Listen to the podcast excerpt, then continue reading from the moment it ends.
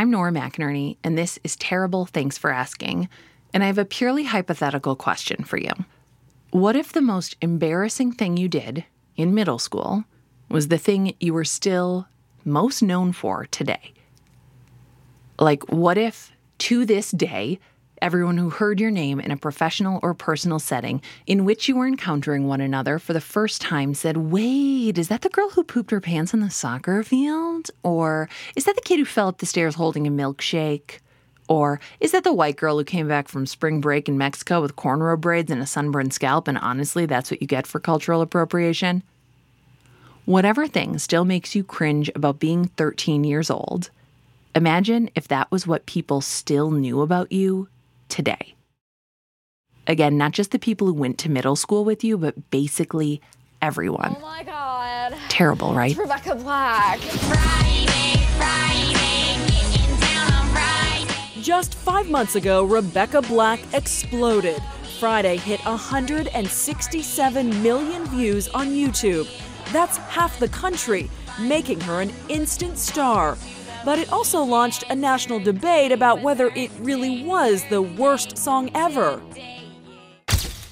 In 2011, Rebecca Black was a normal middle schooler until she wasn't. So, to set the scene for 2011, what it's like online at this time 2011, Instagram is newish. Uh, we are not running businesses on Instagram, there are no influencers. We are just, you know, plopping down terrible, highly filtered photos that are almost illegible. You and your mom, and my mom, and myself, we we're all still on Facebook and we didn't hate it yet. It was the place to be. YouTube was a place where people put up random vlogs, uh, where there were a lot of weird prank videos. Justin Bieber was discovered on YouTube. He did covers of Usher songs, then he was on Ellen, then he was a big recording star. Then all these little kids were seeing this and thinking, oh my gosh, cool, I want to do that. Rebecca was the kind of kid who just loved to perform. She always had.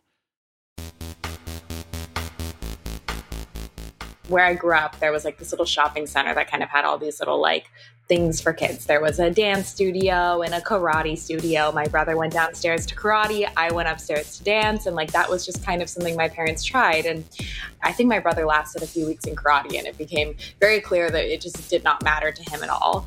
And I never left that dance studio. Like I just fell in love with it at I don't know. I, I, mean, I was, I think, only maybe three years old when I started, and I really never stopped. And that time where, I mean, these are like very beginner level dance classes, what I really just loved was this opportunity to perform. And even though I didn't stay a dancer throughout my entire life, and I regret that to this day, I don't regret that I never stopped performing. And that performing went from dancing to I tried my hand at acting classes, and then I found singing when I was 10 years old. But I think my earliest memories were those days where it just became like the best part of my day. It was the first like defining thing where I can remember me going like, I like this so much and I want to keep doing it. And I grew up in like such a small community. I went to a really small school where you knew the same people from the time you were five to when you were 12, which I mean isn't a big gap of time, but at that point it is your entire life. And it was like the one place where I could go and, and just say, oh, this is mine. Like I could see myself never getting tired of this. Rebecca grew up in Orange County, California, in a small ranch community. It's not like Orange County, the show. It's not Orange County as seen on Laguna Beach. It wasn't fancy. Both of her parents were veterinarians, and more than anything, they just wanted their daughter to find something that she loved. They let me just like explore, and my mom was always my champion. I mean, she was never a stage mom because she never knew what she was doing in that regard. But like, whatever I needed her for, you know, if it was like, hey, I need a costume for this, she was like, all right, well, well, let's go figure it out because she just wanted me to have the best chance at like living out whatever my fantasies were at the time. Even though she didn't always have the means to, she would always make it work.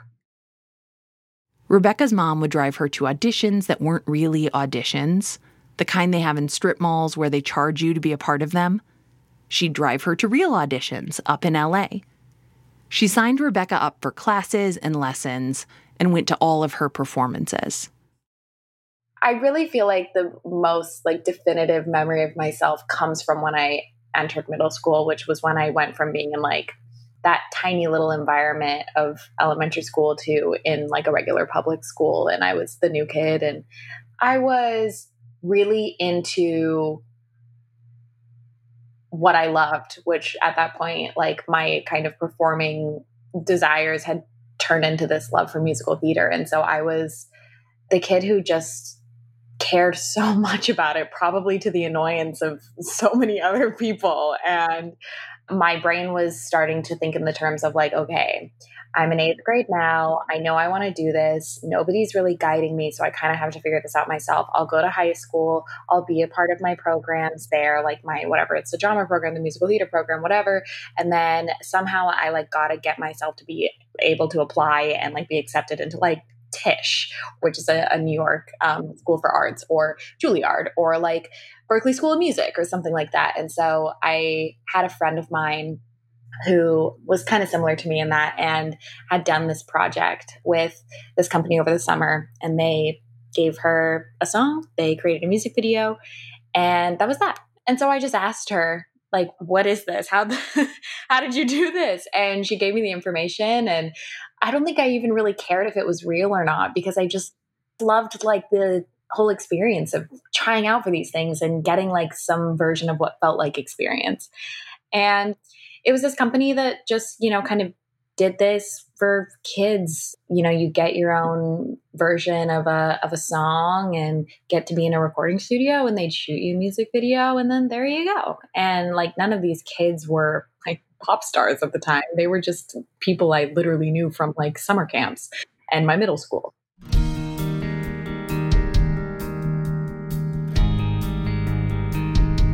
And when we reached out to this company, they sat us down in, you know, their studio up in LA and I was very nervous. At that point, the biggest thing I was obsessed with was was Justin Bieber. And so I was so like familiar with my idea of what his life looked like as Justin Bieber. And I mean, I was not walking into like Capitol Records big beautiful building in Hollywood with this sprawling recording studio and like I don't know, Max Martin, like sitting at the booth. I was walking into a back house in Sherman Oaks, which sounds very suspicious, but it, it's actually not. That's just a much more common way of making music in LA than people think.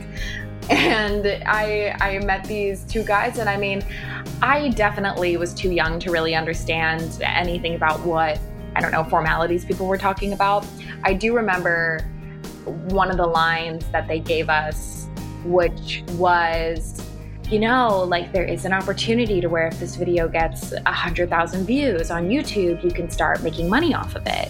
Which I think is much more like common knowledge now that, you know, YouTubers and influencers are a thing. But at that point, I was like, yeah, okay, but in what world am I going to be able to get 100,000 views on this video? Like at that point, if you got a million views on a video, oh my God, you were another level of like viralness. So I just remember being like, okay, whatever. Like, I'm here because I want to record this song. I want to try this out. I want to do this thing. And in terms of money and, and all of that, I think the way that it was spelled out was just very simply, which was almost like as if you can get a package of whether you are owning the song or you share the rights or you don't own it at all. And I think my mom just tried to go with her gut and saying, like, well, I guess if it's if it's yours and like we're doing this, it feels like you should own this thing. And so that was, I think, as truly simple as it went. That right there, making sure you own the rights, that's a big deal and a smooth move by Rebecca's mom. And we're going to take a quick break.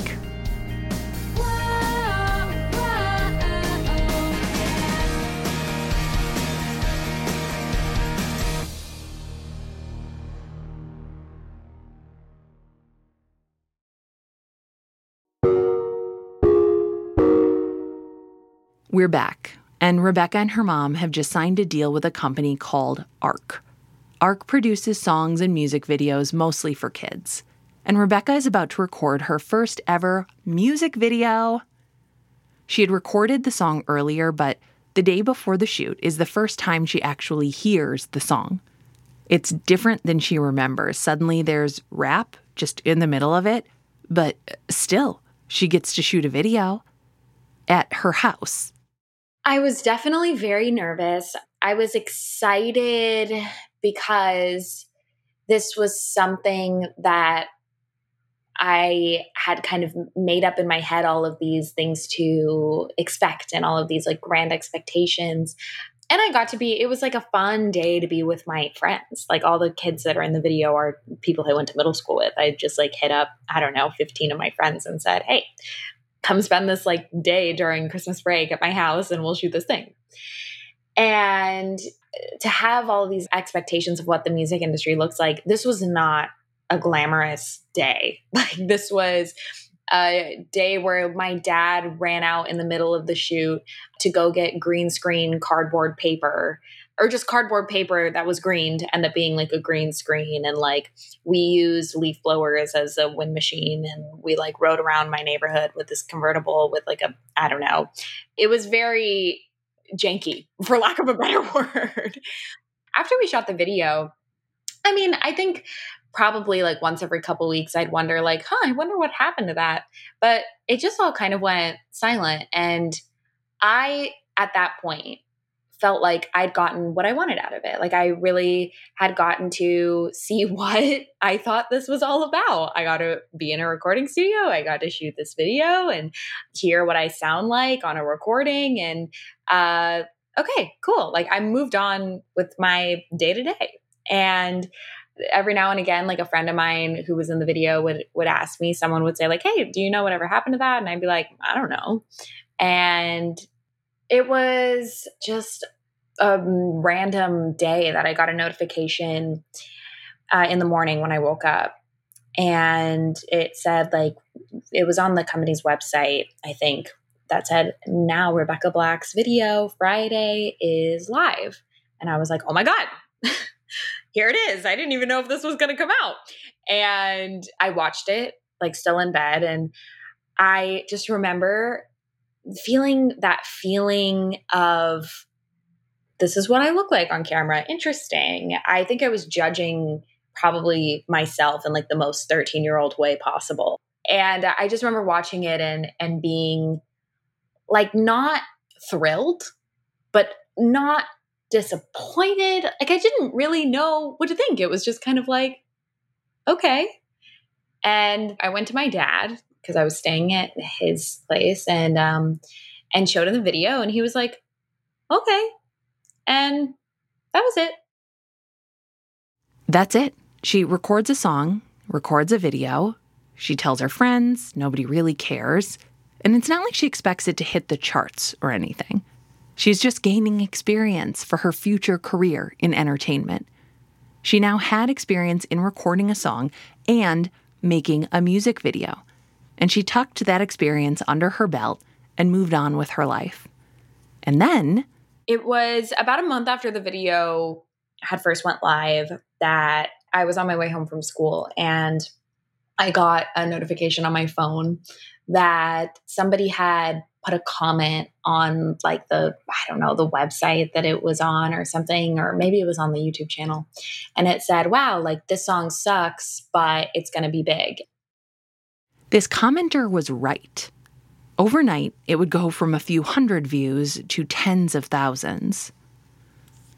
Part of the reason why it got big was this comedian named Daniel Tosh, who had a show on Comedy Central called Tosh.0.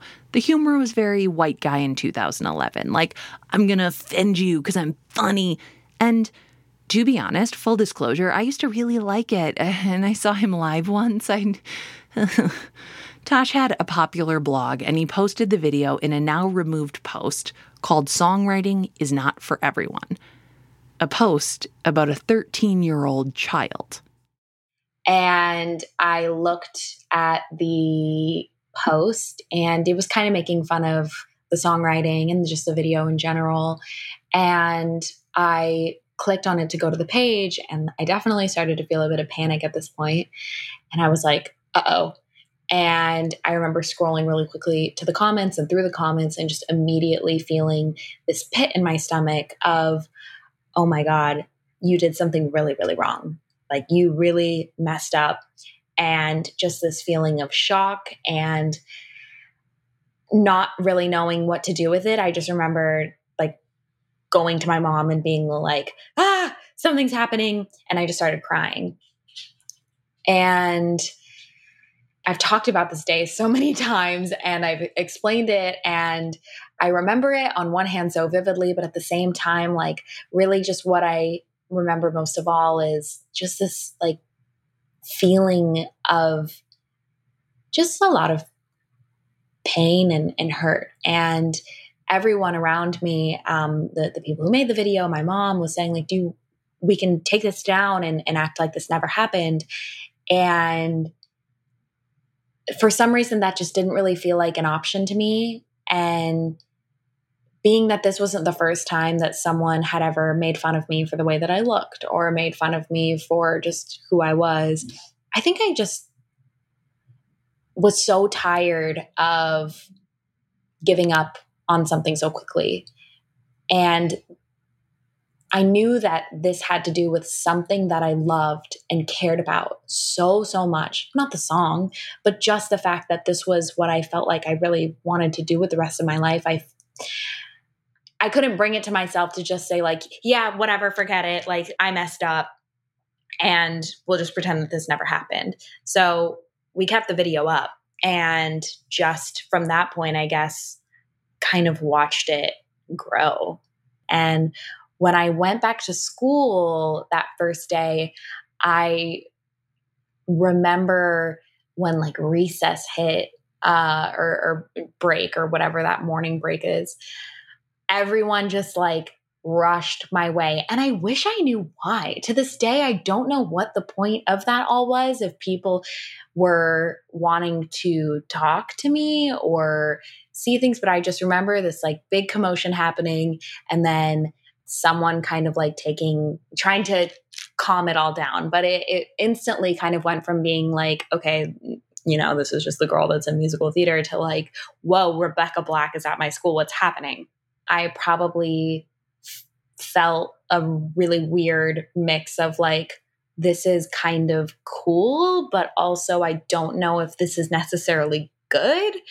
It's just very overwhelming.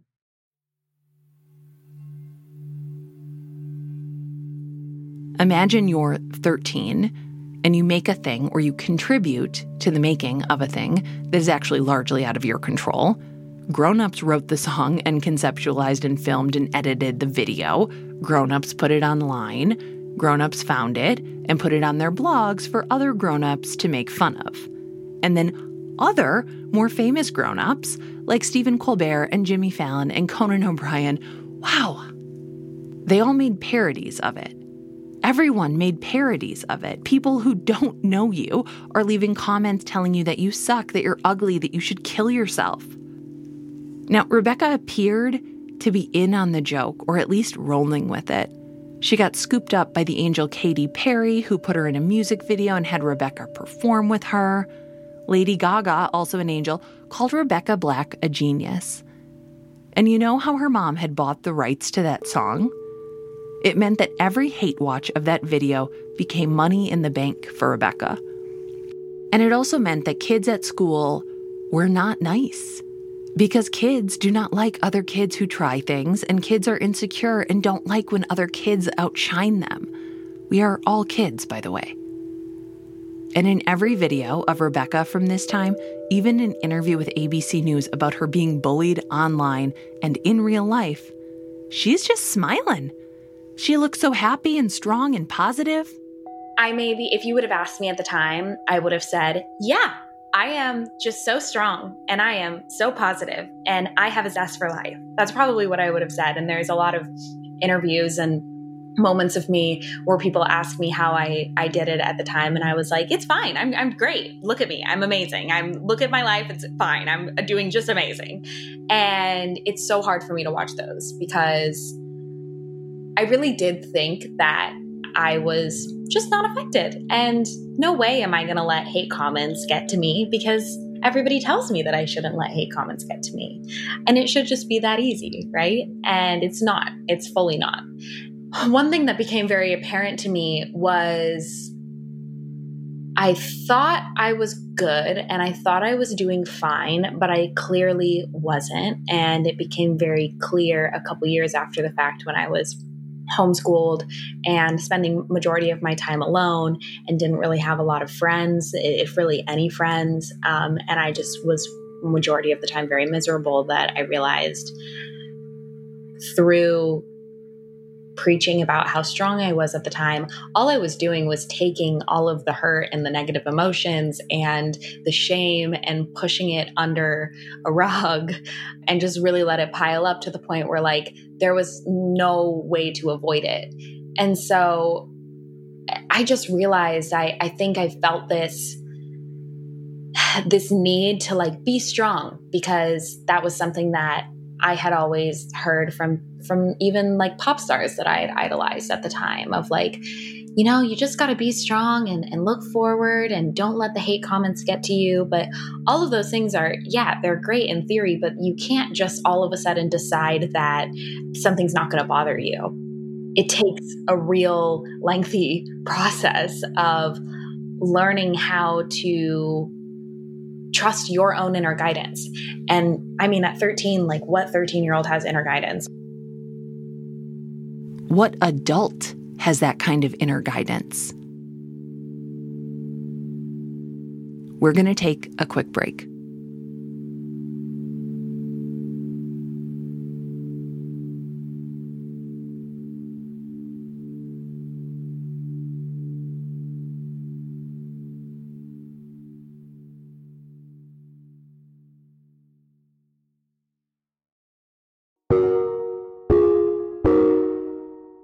And we're back. Rebecca has gone viral, become a household name. She's won a Teen Choice Award, performed with Katy Perry. She's gotten an agent and a manager. She's been on every major news and entertainment show. The train has left the station, and she's still not driving it. It's just when you're that tender and that young, there's nothing to bounce off of. So if somebody says, Oh, you're not very good at that, you don't have that thing that says, Actually, I disagree. Or, well, that's okay. I'll work on that. All you can hear is, I'm not good at this. Or maybe it's something different. Maybe it's, I'm ugly or I'm whatever it might be. And, and so for me, I just took every single opinion that was hurled my way as fact. And at the time, it was a lot of negativity and very quickly kind of being like thrown into the music industry where now you have people who are trying to make the most of what's happening and capitalize off of it and turn you into a bit of a commodity, I was very quickly like thrown into the typical young girl in music who uh, now people have opinions on your body and now people think that you weigh too much or don't look like this or your hair should be like this. My ability to make decisions for myself was just completely forgotten in my development from like the ages of 13 to probably i mean i'd say up until at like 19 or 20 was when i really finally started learning that something had really missed the mark and i was missing that sense of self that said this is mine. I had no ability to define myself or have opinions for myself at all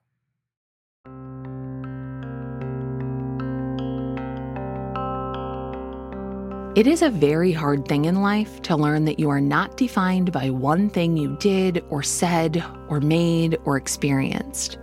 That you are not defined by the opinions or actions of other people, no matter how loud their voices are. In 2011, when I first saw this video and watched it become a cultural moment, I was horrified. It was my nightmare. Pretty much anyone's nightmare come to life. It was the dream where you show up to school without pants or not knowing there's a test. It was the internet equivalent of falling down the stairs on the first day of high school. It was the internet version of having a bucket of blood poured on you at prom, and I could not imagine surviving that.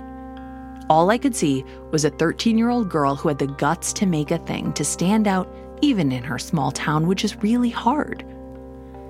It is hard to be a person who wants things and tries to get them, because the risk is that you won't or that you'll look dumb trying. I spent kind of a lot of time as an adult wondering about Rebecca, checking in on her online, seeing what she was doing, feeling relieved that she appeared to have found a place in the world. Tell me about the process of starting to know yourself and define yourself and figure out who you are, which, I mean, I, you are still so young.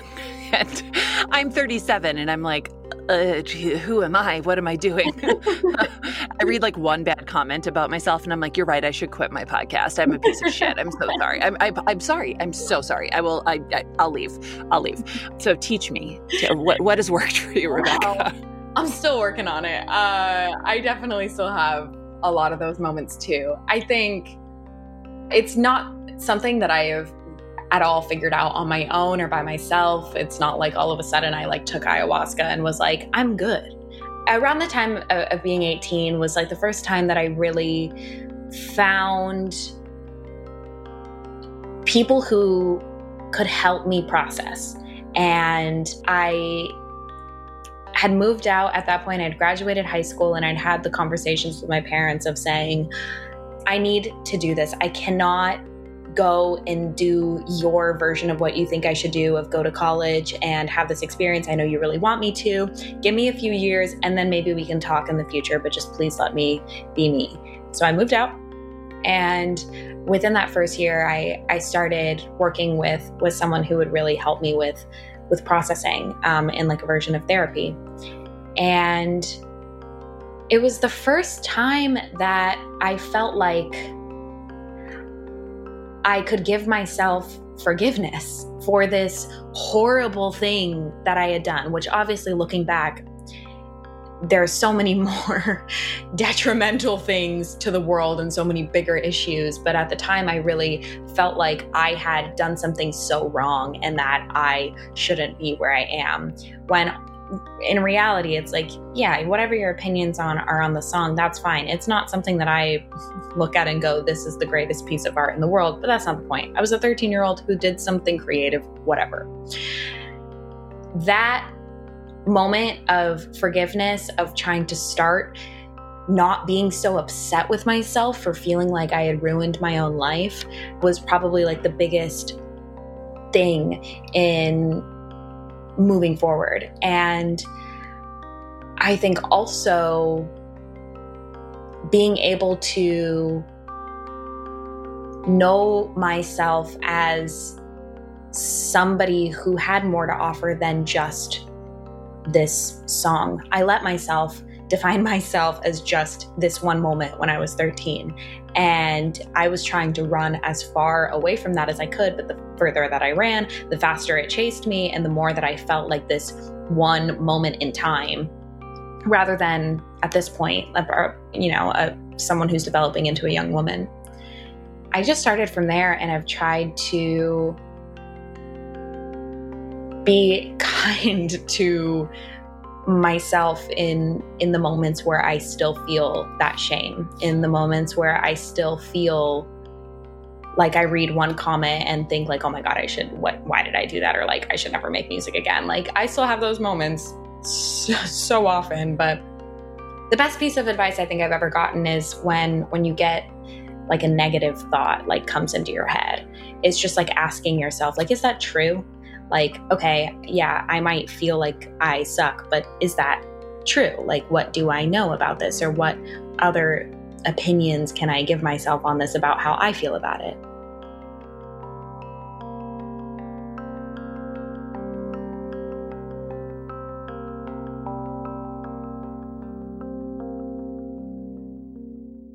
Rebecca moved to LA to be on her own, and that's where she still is. And when we speak, Rebecca is still so young. The 10 year anniversary of something that happened when you were 13 makes you 23. She can't even rent a car. And she's a grown up, and she's making her own music, and she's finding her way in the world, same as any other 23 year old.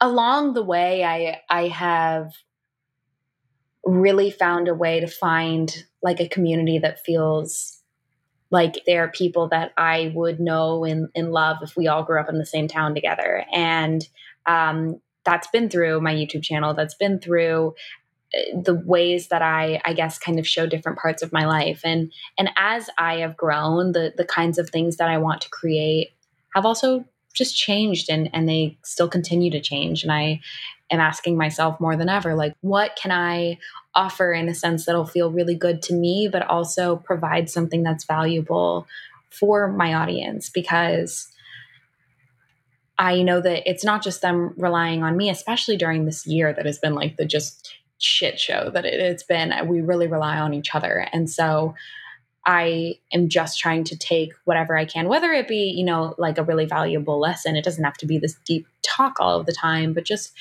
making them feel like they have that person there that I wish that I had growing up that would have helped me kind of like be guided through life.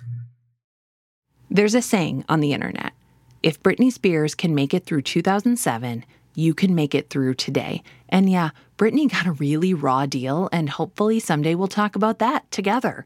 But really, I would like to update that phrase to say if Rebecca Black can survive being bullied by most of the world, you can make it through this.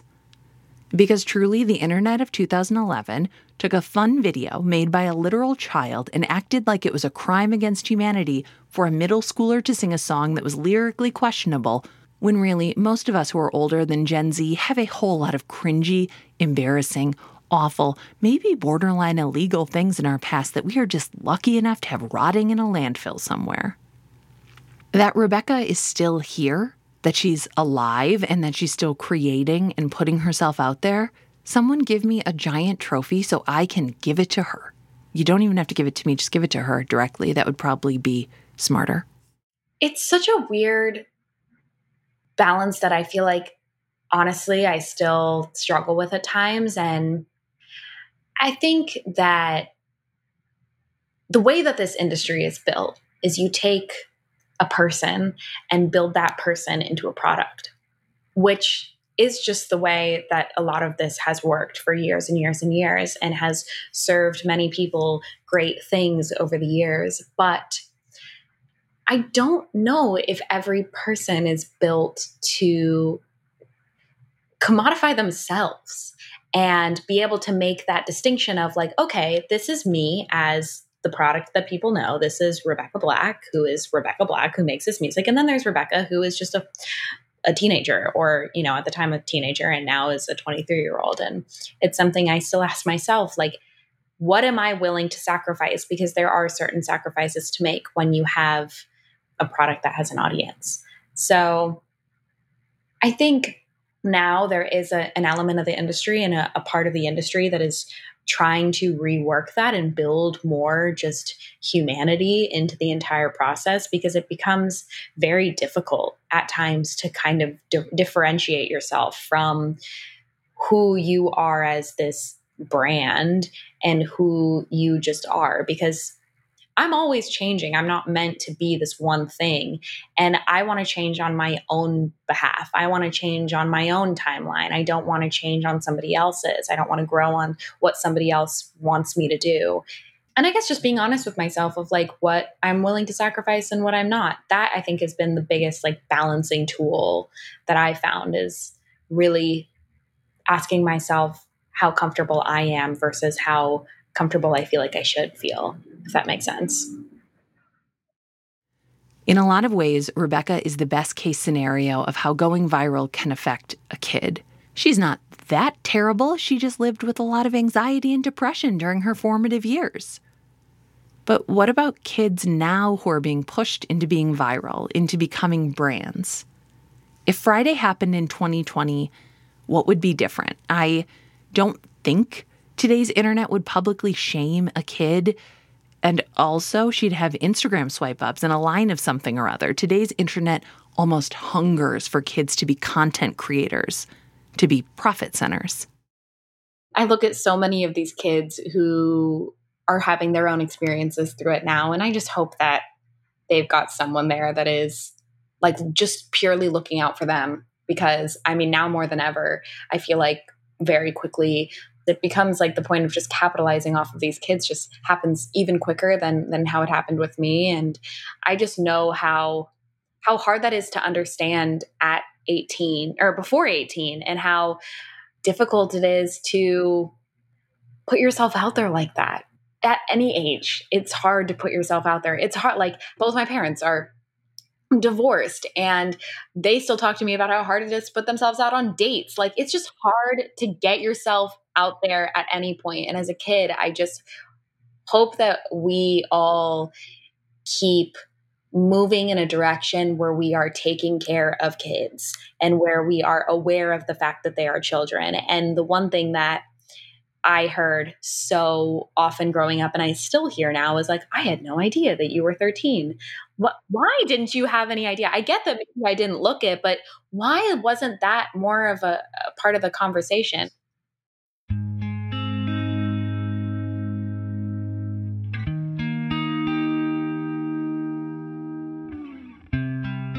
Even when it was part of the conversation, it didn't change the conversation. People were still awful. Some of the bullying was justified by saying, well, uh, but she's rich. She wasn't. And even if she was, so? Things were still really hard for her. But it wasn't all hard and it wasn't all bad. And when we reached out to Rebecca about this episode, she declined based on the title of the show. I don't blame her. She didn't want to just talk about how hard things were, and she didn't want to focus just on the negative stuff. And we replied and said, Oh my God, yes, of course, of course. The story is yours to tell. Tell it how you want to. And she's not a bright sider. She's not here telling you everything happens for a reason and all's well that ends well. She just really wants to make sure, like we all do, that her story isn't just boiled down to one thing. Nobody wants your pity, not even Rebecca Black. Nobody is just a sad story or a happy story or a viral story. I have always felt very grateful for the empathy that I think it gave me.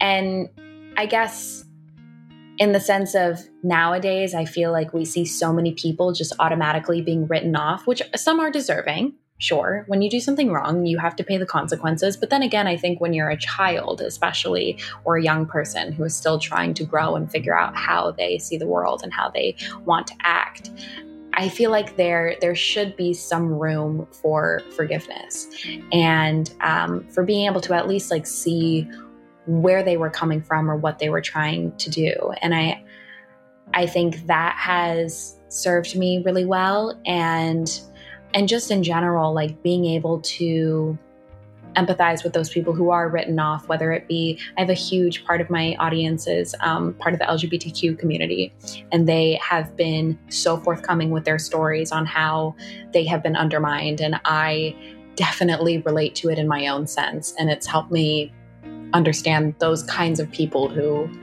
are, I guess, their own version of, of what feels like an underdog. I, would hope that I would have the same sense of empathy if I never had that song, but I just would never know. And uh, that's one of the reasons I'll never regret doing that video. It's one of the reasons I'd never do anything, I guess, differently, is because even though it, it happened in a really strange and tender way, it, it did make me who I am as the way that I see the world. And I've come to actually start to like myself. And I definitely haven't always. when I was a teenager, I was so distraught and lost and miserable. And I mean, there are still moments that I have where I feel so lost and I'm like, what am I doing with my life? Help.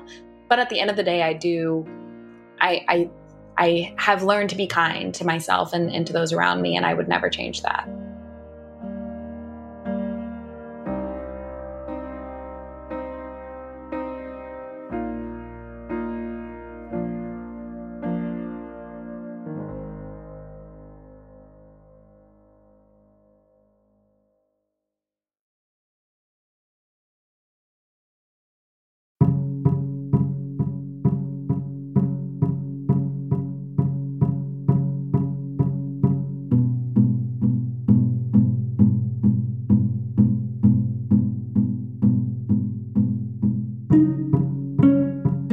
This has been terrible. Thanks for asking. We've linked to Rebecca's music in the show notes and used a lot of it to score this show, so go check it out. This episode was produced by Marcel Malekebu. Production help by Hannah Hanamika Gross, Jacob Maldonado Medina, our editor Phyllis Fletcher, Fletcher, I don't know why that was hard for me to say, Phyllis, and our digital producer Dor- Dordan Turgeon. That's the name, Dordan, not Jordan, Dordan. Our theme music is by Joffrey Lamar Wilson. If you have not yet signed up for our newsletter, go ahead, get on it. It's inoffensive. It's not going to clog up your inbox. We only send it to, out twice a month, max. Sign up at ttfa.org slash newsletter. If you'd like to read more about public shaming, I have a book recommendation. It's So You've Been Publicly Shamed by Jon Ronson. You can get it on our bookshop.org link in our show notes. That's it. We're a production of American Public Media, APM.